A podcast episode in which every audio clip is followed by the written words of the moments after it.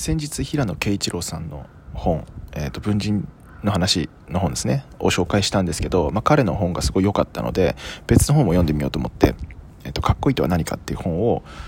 手に取って、まあ、最近読み終わりました。で、かっこいいって普段よく使うんだけれども実はよく考えるとなんかふわふわしててなんかうまく定義できないしなんかいろんなことにもかっこいいって使えるからかっこいいって何なんだろうって結構思ってたんですよね。